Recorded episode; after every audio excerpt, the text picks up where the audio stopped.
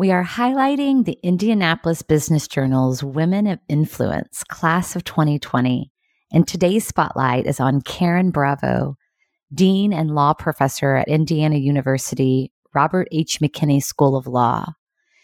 Karen says that she grew up surrounded by strong women, namely her mother, who grew up in rural Jamaica and was determined that her children would succeed and be educated.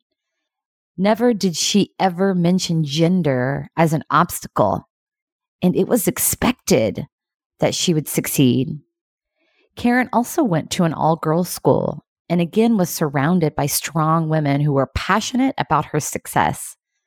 These early experiences created a strong foundation of confidence and risk taking, and never did Karen expect gender to be an obstacle. Karen's story reinforces two important leadership messages. First, we all teach people how to treat us. Karen didn't expect gender to be an obstacle, so it hasn't been for her. This is such an empowering attitude. And second, we rise to the level of expectation. Karen shows up in service and excellence and is moving important work forward largely because of her early influences and what was expected of her. Her mother and teachers modeled for her at an early age what it means to be successful, and they expected that of her. So she rose to the challenge.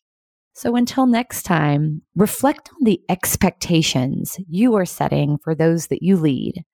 Set the bar high and watch them rise to it and pay attention to your beliefs. By believing in an obstacle, you bring it into your experience and teach others how to treat you.